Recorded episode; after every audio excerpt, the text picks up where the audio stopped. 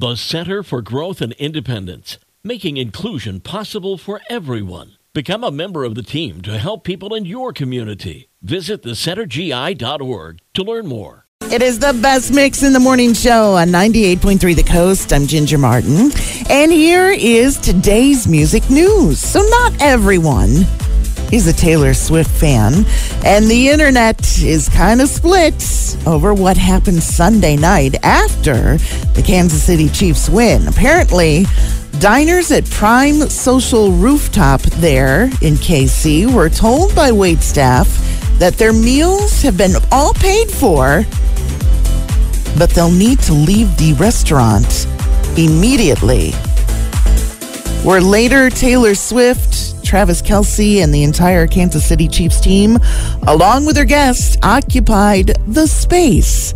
Since Taylor was there, it was assumed she was the one who had paid for everybody's dinner so they could get out of there. While some fans thought that was cool, others lashed out about the sense of entitlement. And then it later came out that Travis Kelce was the one who actually paid for everybody's meal. Maybe to deflect the negative comments, or maybe it's true. Either way, it's another reason to either love Taylor Swift or not like her very much.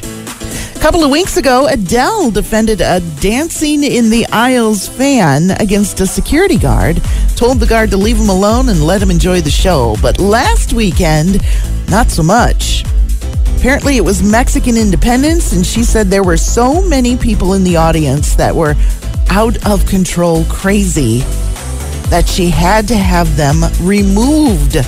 They were being disruptive, disruptive to everybody else trying to enjoy the concert. And she said one woman in the front row kept having a wardrobe malfunction where she just couldn't even look at the front row anymore. I give her credit for kicking people out of her show. Drunk fans, drunk people in general, are never fun. And if you love tea like I do, you might be excited to learn about a new line of tea from Alicia Keys. It's going to be called Alicia Teas. She just filed for a trademark for that name. Her husband actually came up with the idea back in 2020 when he wanted to give her something unique for her birthday. The teas may soon be sold at Starbucks stores worldwide. And that's your music news this morning from 98.3 The Coast.